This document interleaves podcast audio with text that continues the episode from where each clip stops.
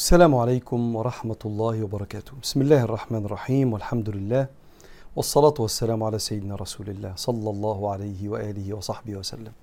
بسم الله، مكملين المجلس ال14 من سلسلة الطريق، سلسلة تدريس العلم الشرعي، العقيدة والشمائل المحمدية والفقه على المذاهب الأربعة والتزكية وترقية الأخلاق، الله، النبي، الإسلام، النفس. وكل مرة بنبدأ بكتاب العقيدة الطحاوية للإمام الكبير أبي جعفر الإمام الطحاوي المتوفى سنة 321 هجريا. كتاب العقيدة الطحاوية من كتب العقيدة القديمة اللي اتشرحت عشرات الشروح وتلقتها الأمة واستقبلها العلماء بالقبول وبالتزكية وبالمدح في الإمام الطحاوي وبالمدح في هذه العقيدة الموفقة جدا، وهي عقيدة أهل السنة. وصلنا مع بعض لكلامه عن شفاعة النبي صلى الله عليه وآله وسلم. قال الإمام الطحاوي رحمه الله، ونفعنا الله بعلومه وعلومكم في الدارين آمين، قال: والشفاعة التي ادخرها لهم حق كما روي في الأخبار، والميثاق الذي أخذه الله تعالى من آدم وذريته حق، وقد علم الله تعالى فيما لم يزل عدد من يدخل الجنة وعدد من يدخل النار جملة واحدة، فلا يزداد في ذلك العدد ولا ينقص منه، وكذلك أفعالهم فيما علم منهم أن يفعلوه، وكل ميسر لما خلق له. اتكلم في قضية الشفاعة والميثاق، ثم رجع يتكلم عن قضية القضاء والقدر. الشفاعة، كلمة شفعة يعني أصبح الواحد مع واحد تاني، يشفع يعني يجعله من فرد لمجوز. عشان كده احنا عندنا الشفع والوتر، الشفع جوز والوتر فردي. وأطلقت كلمة الشفاعة على مساندة واستئذان واستسماح النبي صلى الله عليه وسلم الله في حق المؤمنين، لأنك بتبقى واقف بين إيدين ربنا لوحدك. بسم الله الرحمن الرحيم، وكلهم آتيه يوم القيامة فردا. فوانت واقف بين يدي الله مش هتبقى لوحدك، هيجيلك سيدنا محمد صلى الله عليه وآله وسلم يشفعك ويشفع لك، يبقى هتبقى انت وسيدنا النبي عليه الصلاة والسلام، فيشفع لك عند الله سبحانه وتعالى. والشفاعة هي أمر رباني يعطيه لمن يشاء. وفي عقيدة أهل السنة إن الشفاعات العظمى في يد سيدنا محمد صلى الله عليه وسلم، ثم بعد ذلك يأذن الله لشفاعة المؤمنين، ويأذن للملائكة أن تشفع. وده من كرم ربنا علينا، إن كم الناس بل المخلوقات اللي في الكون اللي ربنا أراد إن هم يسندونا لما نقف بين إيدين ربنا. لا، ده أولهم سيدنا النبي عليه الصلاة والسلام. ولما تقرأ في آية الكرسي: من ذا الذي يشفع عنده إلا بإذنه، يعني مش من حق حد يتكلم ويقول معلش يا رب حقك عليا عشان خاطري سامح فلان، لازم ربنا يديله الإذن. وقد أعطى الله الإذن لسيدنا رسول الله، وبإذن الله يعطي للمؤمنين وأيضا الملائكة. وسيدنا محمد عليه الصلاة والسلام يثبت له أكثر من نوع من الشفاعة، وصلها بعض العلماء ل7 أو 8 أنواع من الشفاعة. فيشفع سيدنا رسول الله كما هو في معتقد أهل السنة الشفاعة العظمى ببدء الحساب، لأن الناس هتقف يوم القيامة بين يدي الله سبحانه وتعالى ساكتين، لا تسمع إلا همسة. وبعدين لما الوقفة تطول بيهم يجروا على الأنبياء كما في الحديث، علشان يقولوا له: انظر ما حل بنا، انظر ما نحن فيه، اشفع عند ربك أن يبدأ الحساب.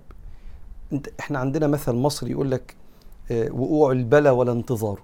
بيطلقوا المصريين على أن الانتظار لحدث جلل، حتى ولو الحدث ده فيه شيء من الضر لي أو الأذى لي يقع فيتحسم الأمر عندي، أحسن ما أقعد أغرق في أفكار الخوف اللي بتخلي البني آدم يموت 100 مرة. فيا أنبياء اشفعوا لنا عشان ربنا يودينا الجنة، عشان ربنا يقضي بين العباد. فكل نبي يقول أنا ما أقدرش أتكلم مع ربنا، ويقول إن هذا اليوم يوم جليل، شوفوا النبي اللي بعدي، فيسيبوا النبي يروحوا للنبي، ويسيبوا النبي يروحوا للنبي.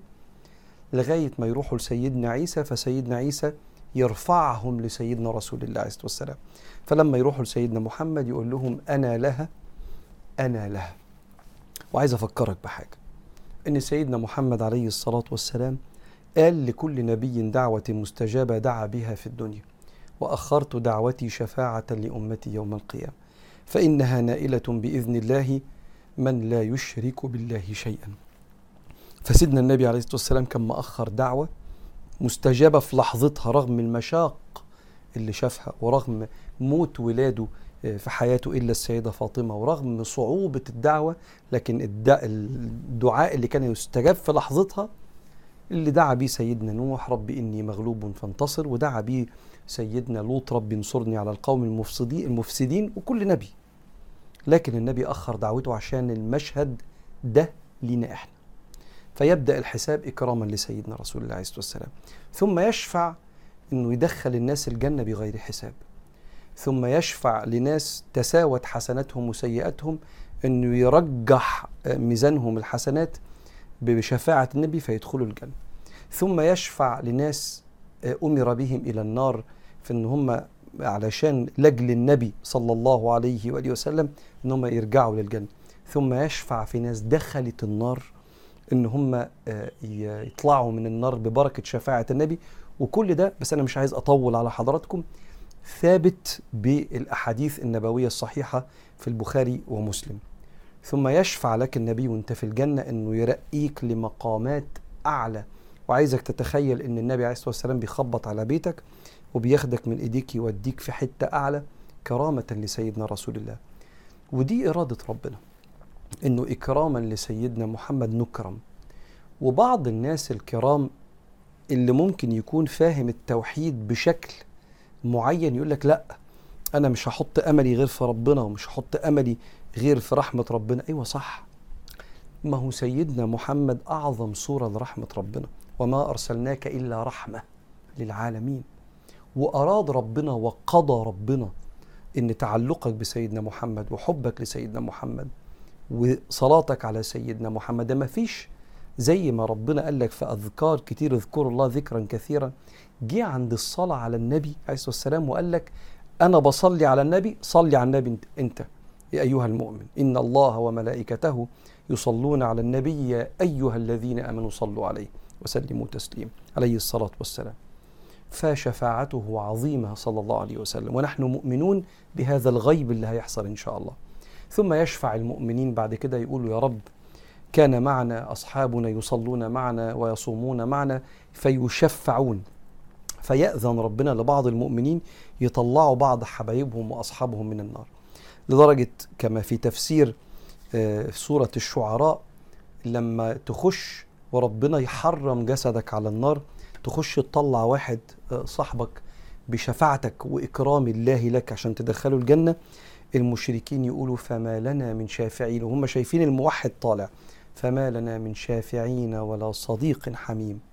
فأنت الصديق الحميم اللي ممكن تطلع ناس من النار إن شاء الله بركة صلاحك ورحمة ربنا اللي على أيديك. وتشفع الملائكة كما في الأحاديث. ثم قال والميثاق الذي أخذه الله تعالى من آدم وذريته حق. إيه حكاية الميثاق ده؟ الميثاق ده ذكر في آية وحديث. الآية في سورة الأعراف، وإذ أخذ ربك من بني آدم من ظهورهم ذريتهم وأشهدهم على أنفسهم ألست بربكم قالوا بلى شهدنا أن تقولوا يوم القيامة إنا كنا عن هذا غافلين إن كنا عن هذا غافلين. إيه الحكاية دي؟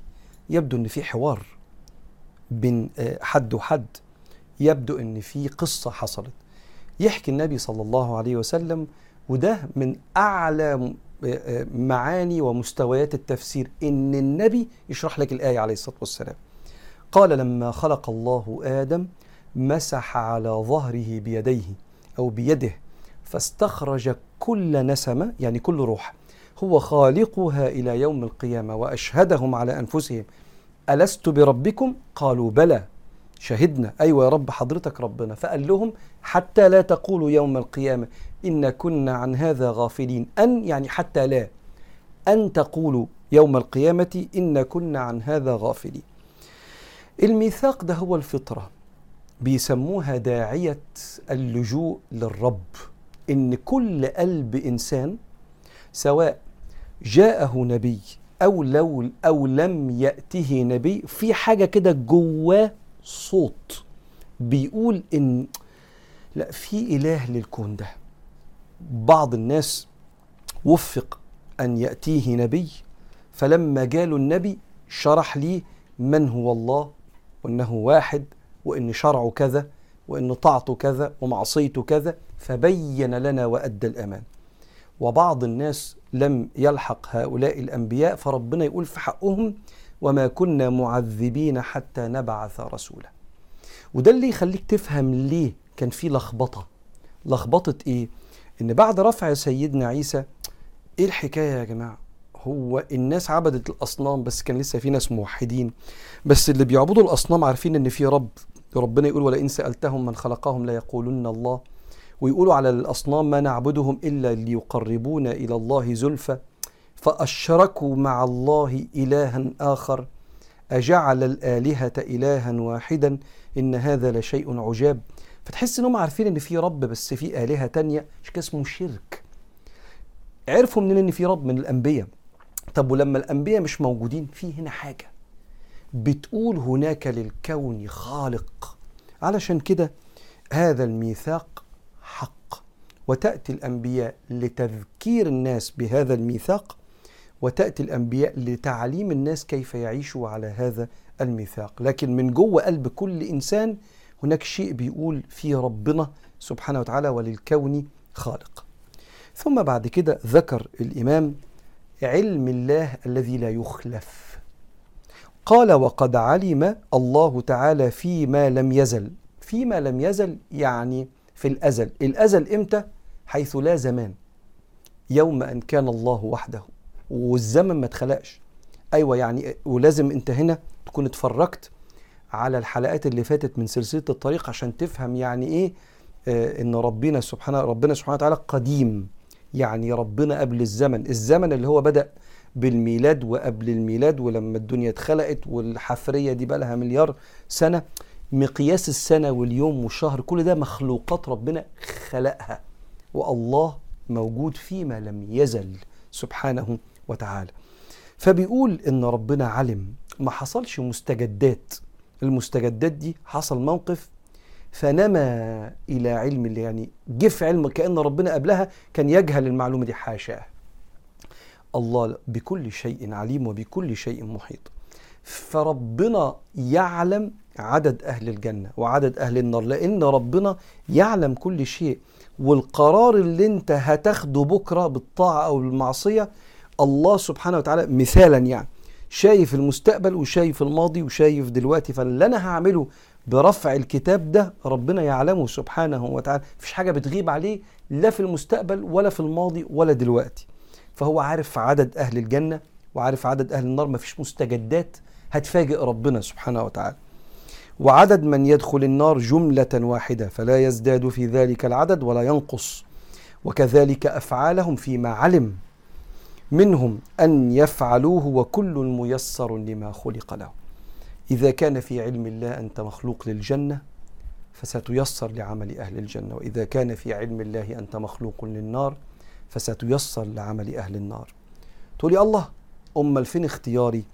أقول لك استنى، أنت لازم الأول ترجع تاني قبلها بحلقتين أو 3، عشان احنا اتكلمنا عن مسألة القضاء والقدر، وإن فيها سر عند ربنا، وإن احنا مأمورين. وخد بالك أنت بتتفرج على مجلس علم دلوقتي، فأنت مسلم موحد بتتعلم، فأنت دلوقتي يا رب تكون بتعمل عمل من أعمال أهل الجنة. فأنت دلوقتي لو تقول يا الله طب تستنى، ما تقولش ما تشيلش عقلك فكرة أتقل من قدرة عقلك على استيعابها، ما تشيلش عقلك فكرة فيها إصرار على فهم كل حكمة ربنا، فعايز عقلي يساوي حكمة ربنا عشان أفهم. يكفي إنك الآن ميسر لعمل أهل الجنة، فركز في ده واعمل لده. طب والناس الكفار اللي بيعبدوا مش عارف إيه، استنى، أنت إنسان رحيم عشان كده بتفكر فيه، بس ده مش أرحم من ربنا. والفكرة الرحيمة اللي جواك. طب اللي بيعبد البقر، طب اللي بيعبد الشجر، هيحصل فيه ايه؟ الرحمة اللي جواك دي نقطة في بحر، وده فيش مقارنة بين العبد وبين الرب، وليس هناك أي مقارنة ما بين المخلوق والخالق، والرب رب والعبد عبد، وهناك فارق بين المخلوق والخالق. فالرحمة اللي جواك دي نقطة في البحار العظيمة من رحمات ربنا. فاطمن على البشرية وركز مع نفسك قوي، واعرف أنك الآن ميسر لعمل أهل الجنة، بدليل أنك أنت بتطلب العلم وبتتعلم وهو بتسمع، وقلبك قابل ده ومقبل على ده. فاحمد ربنا، ونكمل المرة الجاية إن شاء الله، عشان هي هتبقى بقى إيه، صفحتين عن القضاء والقدر، نكمل ونشرح فيهم أكتر بعون الله.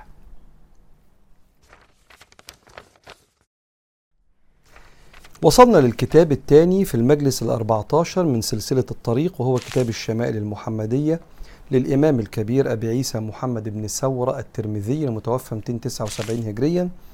وكتاب الشمائل المحمدية إحنا بندرسه لفهم وتحقيق القرب والتعلق بسيدنا محمد عليه الصلاة والسلام.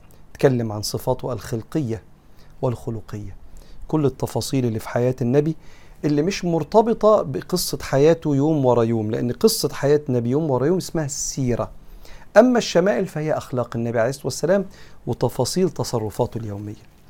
وصلنا في كتاب الشمائل لباب كيف كان كلام رسول الله، كان بيتكلم إزاي ويتكلم في إيه وأنا بحب الباب ده جدا.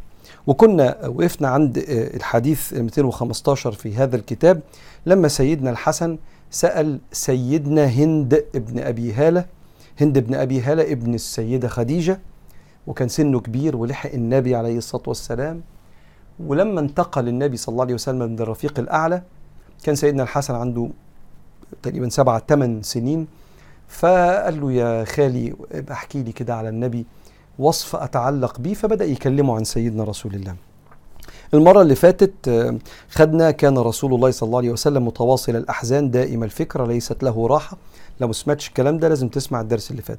طويل السكت لا يتكلم في غير حاجة، يفتتح الكلام ويختمه بسم الله تعالى، ويتكلم بجوامع الكلم، كلامه فصل لا فضول ولا تقصير، ليس بالجافي ولا بالمهين، يعظم النعمة وإن دقت، لا يذم منها شيئا، غير أنه لم يكن يذم ذواقا. لا ده جديد ده، لا هنبدأ النهاردة من هنا. بيقول بقى ايه سيدنا هند ابن أبي هالة ابن السيدة خديجة اللي خلفته من الزوج اللي كان قبل النبي عليه الصلاة والسلام، بيقول على وصفه للنبي ليس بالجافي ولا بالمهين، يعظم النعمة وإن دقت، لا يذم منها شيئا، غير أنه لم يكن يذم ذواقا ولا يمدحه. طيب خلينا نقف هنا ونحاول نشرح ونكمل بعد كده. النبي عليه الصلاة والسلام في طبعه مفيهوش جفا، والجفا انك انت لما تتعامل مع حد تشعر ان مستوى مشاعره اقل منك بطريقة تشعرك بالرفض، فاقبالك عليه اكتر من اقباله عليك، تسامحك معاه اكتر من تسامحه معاك. النبي ما كانش كده، النبي كان ألطف وألين وأطيب وأحن وكل حاجة اكتر، فعمره ما كان جافي. وعمرك ما تشوف من النبي رد فعل يخضك أو يصدمك أو يخليك تقول هو ليه بيكلمني كده أو بيعاملني كده. عمره ما كان جافي مع حد، والجفاء من البعد.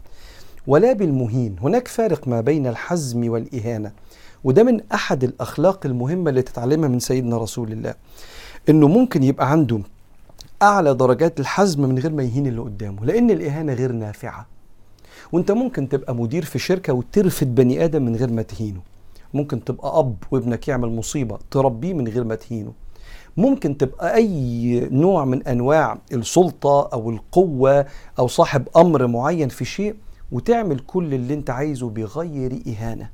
وبالتالي سيدنا النبي عليه الصلاة والسلام لم يكن مهينا لأحد أبدا صلى الله عليه وآله وسلم. ولما معاوية بن الحكم السلمي اتكلم جوه الصلاة، لأنه كان فاكر أن الصلاة ينفع نتكلم جواها، وكان الحكم ده موجود بس اترفع لما نزلت الآية وقوموا لله قانتين، فأمرنا بالسكوت ونهينا عن الكلام جوه الصلاة.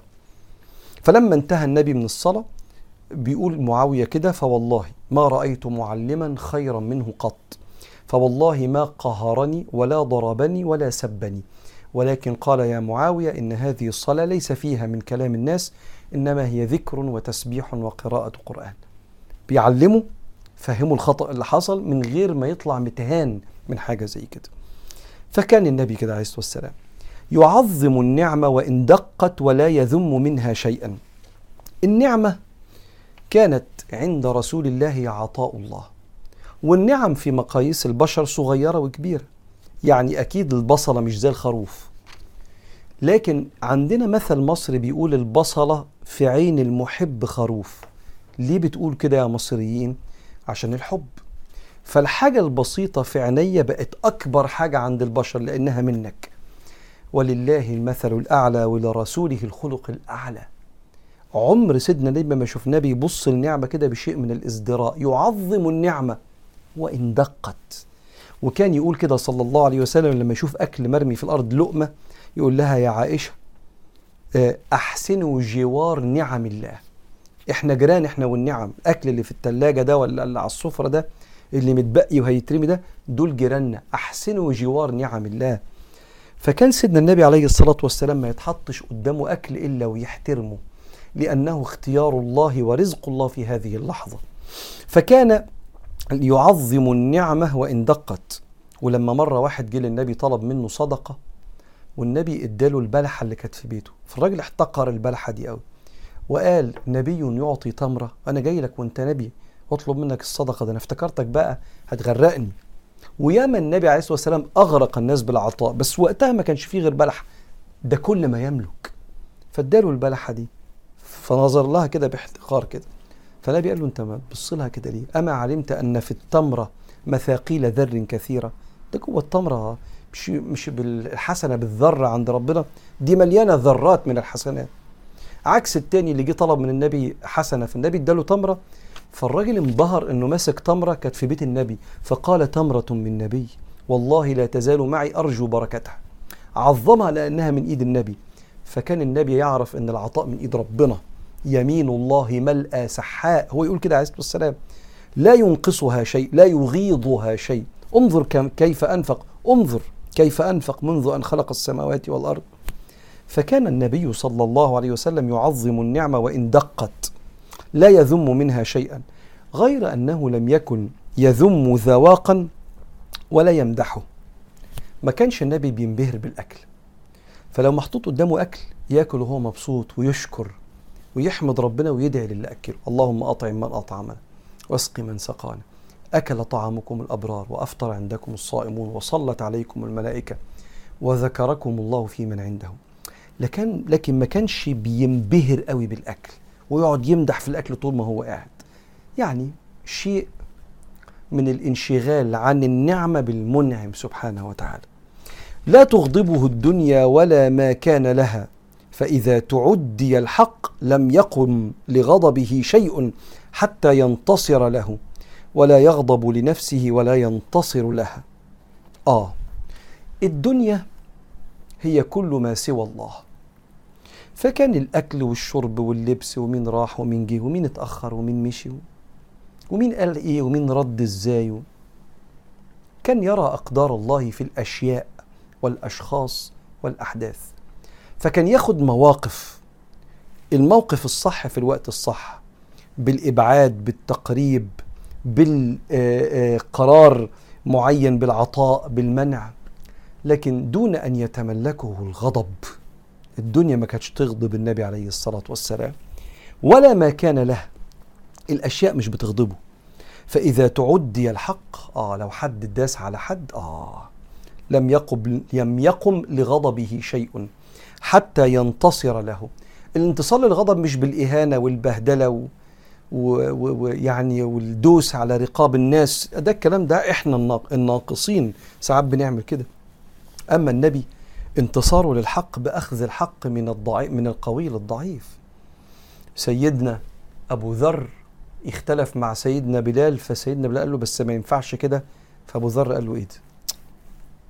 اسكت يا ابن السوداء، أو يا ابن السوداء. كأنه بيقول له يعني معلش، احنا تو ليفلز، احنا مستويين من البشر مختلفين. بقى ابن السوداء هيتناقش معايا وانا من لون تاني او من عرق تاني او من جنسية تانية، ايا كان الحاجات اللي فيها بيننا وبين بعض عنصرية. فسيدنا النبي اتضايق، قال له انك امرؤ فيك جاهلية. الاخلاق دي مش بتاعتنا يا ابو ذر، دي اخلاق الجاهلية. عشان كده فضل ابو ذر يستسمح سيدنا بلال، وفي رواية حط له خده على الارض وقال له دوس على خدي انا استحق كده، حتى سامحه سيدنا بلال. طبعا ما داسش على خده ولا حاجة، هم كانوا أطيب وأحن وأرقى من كده. ولما سيدنا النبي صلى الله عليه وآله وسلم كان يشوف الحقوق بتنتهك كان يقف، لأن كل حاجة إلا حقوق الناس. فكان صلى الله عليه وسلم لا تغضبه الدنيا، فإذا تعدي الحق لم يقم لغضبه شيء. ولما وقتها كان بيطبق حد السرقة بقطع اليد، وكان بيطبق العين بالعين والسن بالسن. واحد الصحابيات اتخانقت مع حد ولا حاجه فكسرت لها سنها، فلا مش ما ينفعش من فلانه الصحابيه دي تكسروا لها سنتها مقابل السنه الثانيه. فراحوا لسيدنا اسامه بن زيد وبعدين قالوا له اشفع عند رسول الله لا تكسر ثنيه الربيع. فسيدنا النبي عليه الصلاة والسلام قام قايل أتشفعون في حد من حدود الله؟ والله لو سرقت فاطمة بنت محمد لقطع محمد يدها، كأنه بيقول الحق حق ولو على أهل بيتي. فكان صلى الله عليه وسلم لا يقم لغضبه شيء حتى ينتصر له، يعني إذا تعدي الحق، ولا يغضب لنفسه. يا ما اتقال عليه مذمم وشاعر وكاهن ومجنون وساحر، قولوا المهم نمراه، يعني ايه نتكلم بالالفاظ بتاعتنا البسيطه، يعني احنا في سكتنا ماشيين بنوصل رساله ربنا، وربنا يصد عنا ان الله يدافع عن الذين امنوا. لا يغضب لنفسه ولا ينتصر لها.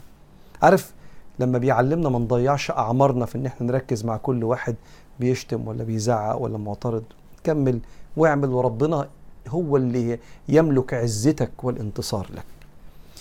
نقف هنا في كتاب الشمائل المحمدية، ونكمل المرة الجاية إن شاء الله في المجلس 15، باب ما جاء في كيف كان كلام رسول الله صلى الله عليه وسلم.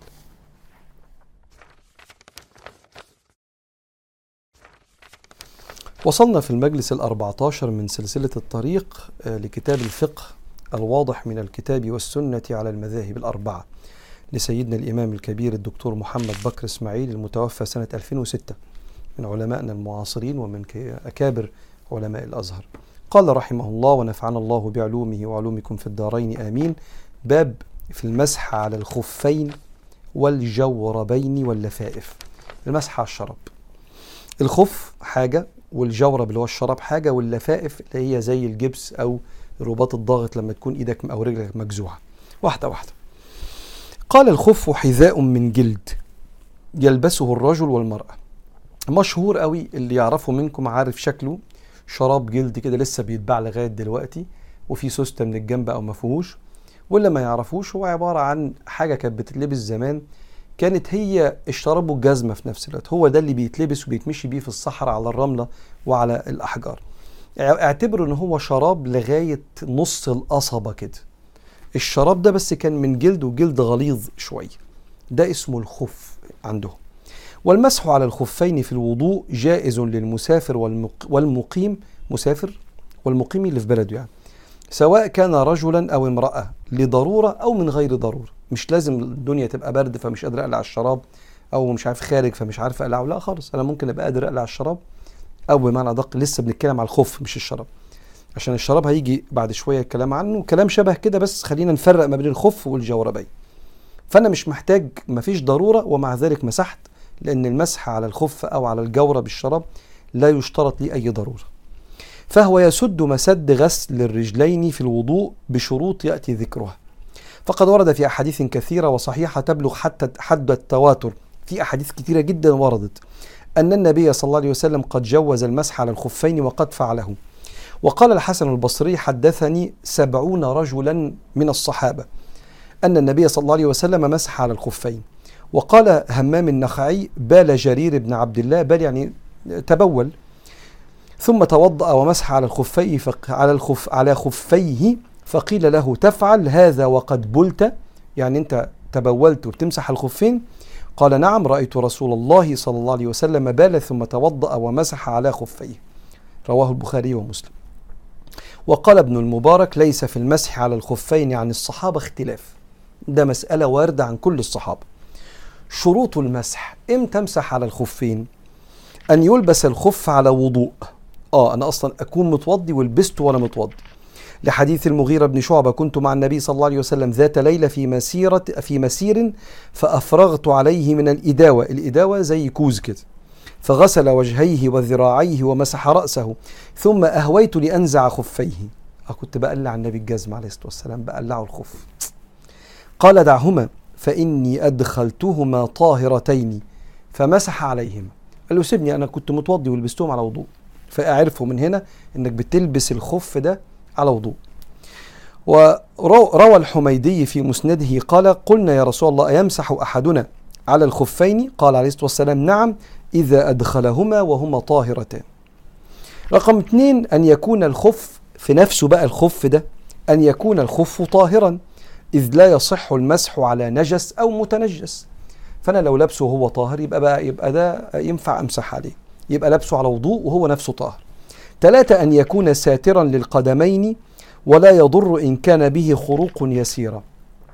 ساتر للقدمين يعني مغطي العظمتين اللي في الجنب، يبقى ارتفاعه لغاية العظمتين، لأن القدمين بيبدأوا من العظمتين اللي في الجنب لغاية صابع رجليك، فده معنى أن يكون ساترا للقدمين. شرباتنا اللي بنلبسها اللي ما بتبقاش باينة من الجزمة دي، اللي هي بتبقى جوه الجزمة دي، ما ينفعش المسح عليها لأنها ليست ساترة للقدمين. 4 أن يكون قويا يمكن تتابع المشي فيه عادة. وقد ضعف بعض الفقهاء هذين الشرطين الأخيرين، منهم ابن تيمية، لعدم ورود الأحاديث بهما، والله أعلم بالصواب. يبقى عندك 4 صفات للخف لازم عليهم، لو متحققين يجوز المسح عليه. ألبس الخف ده وأنا متوضي، يكون هو طاهر في نفسه، يكون مغطي القدم كله لغاية العظمتين اللي في الجنب، ويكون غليظ شوية ينفع أمشي عليه.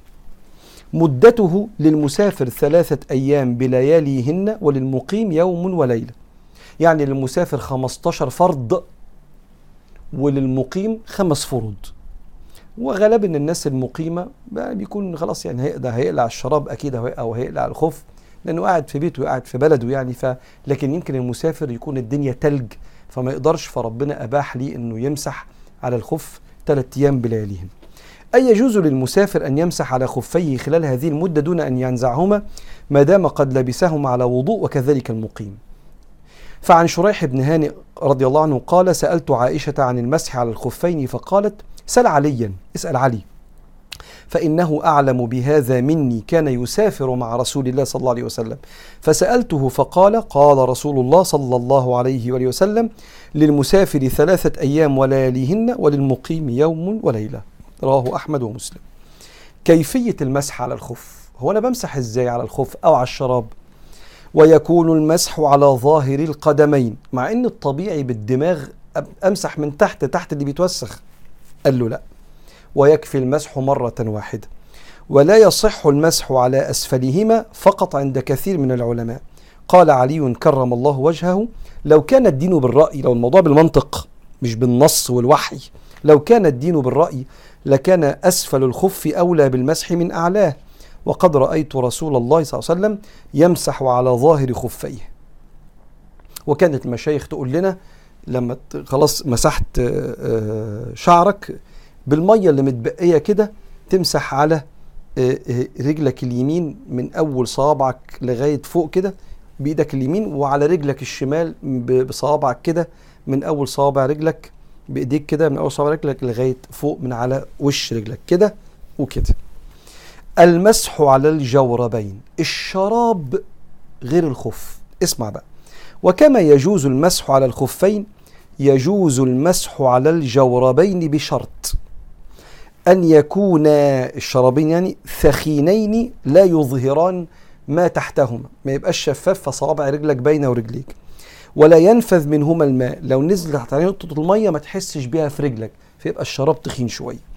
هذا عند الحنفية والشافعية وأحمد لحديث المغيرة بن شعبة توضأ النبي صلى الله عليه وسلم ومسح على الجوربين والنعلين، رواه أحمد والطحاوي. والجورب الذي نلبسه والجوارب التي نلبسها في هذا العصر أكثرها رقيق ينفذ منها الماء، فإذا كانت رقيقة ينفذ إليها الماء أو كان يشعر لابسها ببلل تحت يده وهو يضعها لم يجز المسح عليها، والله أعلم.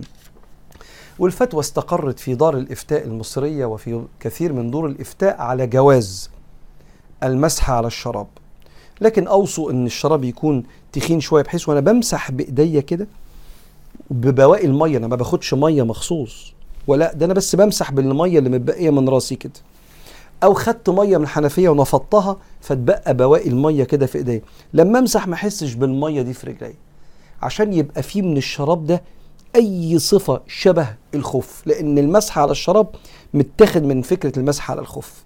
وهكذا المسح على اللفائف، بفكرك إن أنا أكون لابس الشراب ده على وضوء والشراب ده في نفسه يكون طاهر، وبعدين الشراب ده يكون تخين شوية كده، ما يكونش شراب فيليه كده مبين من تحته الصوابع عاملة إزاي، والمسح عليه يبقى لو أنا مسافر 3 أيام ولو أنا مقيم يبقى يوم واحد، 15 فرض أو 5 فروض بس. المسح على اللفائف جبس أو الرباط الضاغط. وكما يجوز المسح على الجوربين يجوز المسح على كل ما يستر الرجلين بنتكلم على اللفائف اللي في الرجل، كاللفائف ونحوها، وهو ما يلف على الرجلين من البرد أو خوف الحفاء، أنا آسف، أو خايف أبقى حافي فأرض سخنة أوي أو ساقعة أوي، أو خوف الحفاء، أو لجروح بهما ونحو ذلك. يبقى اللفائف المقصودة هنا اللفائف اللي مربوطة على الرجل مش اللي متجبس بها الإيدين. الكلام كله في مسح الرجلين. قال ابن تيمية والصواب أن يمسح على اللفائف فإنما تستعمل للحاجة في العادة وفي نزعها ضرر، إما إصابة البرد أو التأذي بالحفاء أو التأذي بالجرح. فإذا جاء المسح على الخفين والجوربين فعلى اللفائف بطريقة أو بطريق الأولى، والله أعلم. ثم نختم الكلام بمبطلات المسح. طب أنا اتوضيت ومسحت على الشراب، إمتى بقى المسح ده يبطل؟ قال ما يبطل المسح بواحد من 3. 1، ما يبطل الوضوء اتفاق. النهاردة أنا مسحت على الشراب فبقيت متوضي، بس أنا نقضت وضوئي، أنا محتاج أتوضى تاني.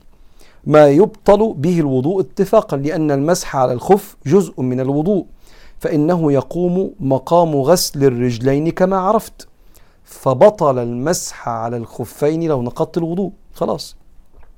قال ويبطل أيضا عند القائلين فيه بالتوقيت بمضي المدة، 3 أيام في السفر ويوم، يعني 5 فرائض في الحضر. ويبطل بنزع الخف، أنا كنت متوضي ونزعت الخف، فإذا نزعه وجب عليه غسل رجليه، لما روى سعيد بن أبي مريم عن رجل من أصحاب رسول الله صلى الله عليه وسلم، فالرجل يمسح على خفيه ثم يبدو له فينزعهما، قال يغسل قدميه. وقفنا هنا خلاص عند المسح على الخفين، ونكمل المرة اللي جاية في الفقه الواضح من الكتاب والسنة على المذاهب الأربعة في باب الغسل بإذن الله.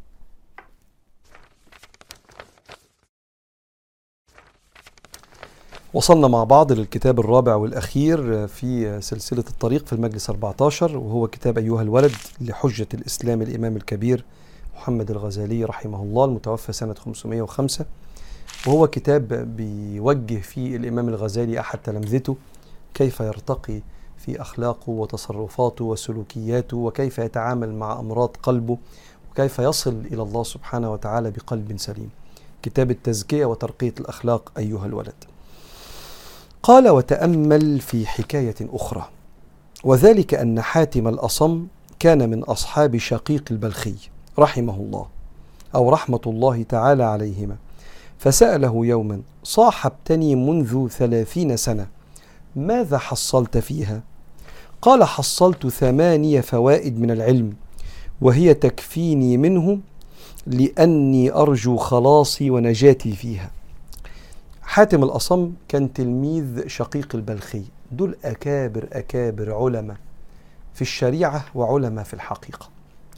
علماء في الشريعة الفقه والحديث وعلوم القرآن، علماء على السنة، وعلماء في فقه التصوف وصفاء النفس وترقيق القلب ورؤية الله سبحانه وتعالى، رؤية صفات الله، آثار الصفات وكيف يعاملنا ربنا، والترقي في حسن الأخلاق. هذا الصفاء جنب القرآن والسنة والعلوم الشرعية بيعمل إنسان متزن ما بين العلم وما بين الرحمة.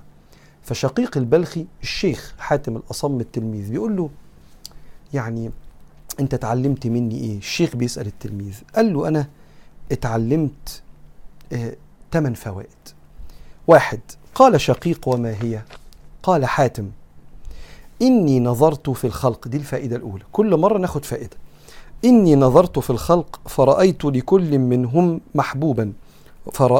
لكل منهم محبوبا ومعشوقا يحبه ويعشقه، وبعض ذلك المحبوب يصاحبه إلى مرض الموت، وبعضه يصاحبه إلى شفير القبر، ثم يرجع كله ويتركه فريدا وحيدا، ولا يدخل معه في قبره منهم أحد. فتفكرت وقلت أفضل محبوب المرء ما يدخل معه في قبره ويؤانسه فيه، فما وجدته غير الأعمال الصالحة، فأخذتها محبوبة لي أو محبوبا لي لتكون لي سراجا في قبري وتؤانسني فيه ولا تتركني فريدا. فريدا يعني لوحدي. بالمناسبة من أكتر مخاوف البني آدمين هي خوف الوحدة، لأن البني آدم ربنا خلقه بيحب الونس وبيحب العزوة والإحساس باللمة، ومن أكتر مخاوف الإنسان وحدة القبر. عشان كده الصالحين ما بيش بيبقوا وحدهم في القبر، بل بيتونسوا ببعض. والنبي حكالنا الكلام ده إزاي، بنبقى قاعدين وبنتكلم ونذكر أيام الدنيا وتتبعت لنا أعمال صالحة وإحنا شايفين مقاماتنا في الجنة لغاية ما تقوم القيامة بسرعة جدا علينا. فهي قعدة ونس في البرزخ في حياة القبر. هو بيقول حاتم الأصم أنا الحقيقة لقيت إن الناس كل واحد فيهم عنده حد قريب منه صاحبه. بعض الأصحاب بيفضل معايا لغاية ما المرض، ولما أمرض كانوا سابني كده ويمل مني. وبعض الناس لا، ممكن يقعد معايا في مرضي، لكن لما أموت يصحبني إلى شفير القبر، وبعدين مش هيقدر ينزل معايا قبري ومش هيقدر يبقى جنبي في ونسي في قبري. الكل هيمشي كما قال صلى الله عليه وسلم يتبع الميت 3 إلى قبره فيرجع منه 2 ويبقى معه 1. يتبعه أهله وماله وعمله. الأهل راكبين عربياته، لو كان هو مثلا أب ولا أم أيا كان، ممتلكاته بنتحرك بالممتلكات، والأهل موجودين، وعمله فينصرف عنه أهله وماله ويبقى معه عمله. فهو بيقول أنا ما حطتش حاجة في أولوياتي زي ما حطيت العمل الصالح. عبادة الله، إكرام الخلق، عمارة الأرض، أدي 3 أعمال صالحة ينزل من تحتهم مئات الآلاف من صور الأعمال الصالحة. علاقتي بربنا، علاقتي بالخلق، علاقتي بالكون. الله، الخلق، الكون. عبادة الله، إكرام الخلق وخدمتهم، وعمارة الأرض والعمل الخيري والرزق من حلال. فبيقول ده أولوياتي. أنا لو قاعد ما بعملش حاجة من ال3 دول يبقى أنا بضيع عمري. حتى كان سيدنا ابن مسعود يقول لا يعجبني الرجل بطالا، أراه بطالا لا في عمل الدنيا ولا في عمل الآخرة، بعملش أي حاجة في أي حاجة. فأما الصالحين حاتم الأصم بيقول له أنا اتعلمت يا شقيق منك 8 حاجات في صحبتي ليك 30 سنة. أولها أبقى ببص أنا بعمل إيه دلوقتي، هل عمل صالح؟ والعمل الصالح هو العمل الذي يصلح للوقت. عشان كده كان يقول ابن القيم وكلمة مشهورة جدا، يقول لك أحب الأعمال إلى الله عبادة الوقت. ففي وقت الصلاة هناك عبادة اسمها الصلاة، دخل الصيام في عبادة اسمها الصيام، دخل النوم في عبادة اسمها النوم عشان تريح جسمك، عشان عندك الصبح شغل ما تسهرش، عشان تعرف يبقى ذهنك حاضر في مذاكرتك وتعليمك أو شغلك. جاء عبادة الضيف لما يجي لي يبقى إكرام الضيف هو اللي واجب، جه عبادة الاستماع للأهل وهم بيتكلموا على طرابيزة السفرة بقى مركز معاهم. جت عبادة الشغل 9 ولا 8 الصبح بالدقيقة على مكتبي عشان أحلل لقمة عيشي، عبادة الوقت. فلما فهم العلماء الكلام ده قدموا دايما العمل الصالح، لأن العمل الصالح هو أمر الله في كل وقت، وأمر الله مش أولوية تانية، أمر الله أولوية أولى. وسبحان الله أهو أمر الله ده اللي هيصحبنا لغاية ما يونسنا في القبر وينور لنا القبر ويفسح لنا بإذن الله وبرحمة الله في القبر. فقال له كده بقى، قال له فما وجدته غير الأعمال الصالحة فأخذته محبوبا لي لتكون لي سراجا في قبري، تنور قبري وتؤانسني فيه ولا تتركني فريدا. وفي بعض روايات الحديث إن الإنسان وهو في قبره كده من أوائل الناس اللي هتقابله واحد مستبشر كده، فالميت يقول له من أنت؟ فوجهك لا يأتي إلا بالخير. يقول له أنا عملك الصالح فجزاك الله عني خيرا، ويقعد يونسه جزاك الله عني خيرا فوالله ما علمتك إلا سريعا في طاعة الله بطيئا في معصيته فجزاك الله عني خيرا.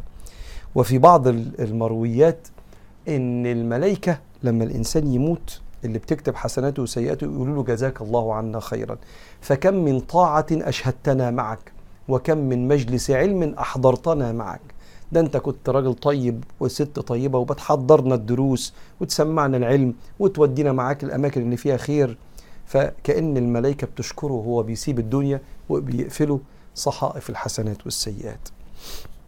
فدي كانت الفايدة الأولى من الفوائد 8 اللي حاتم الأصم استفادها من شقيق البلخي من صحبته لمدة 30 سنة.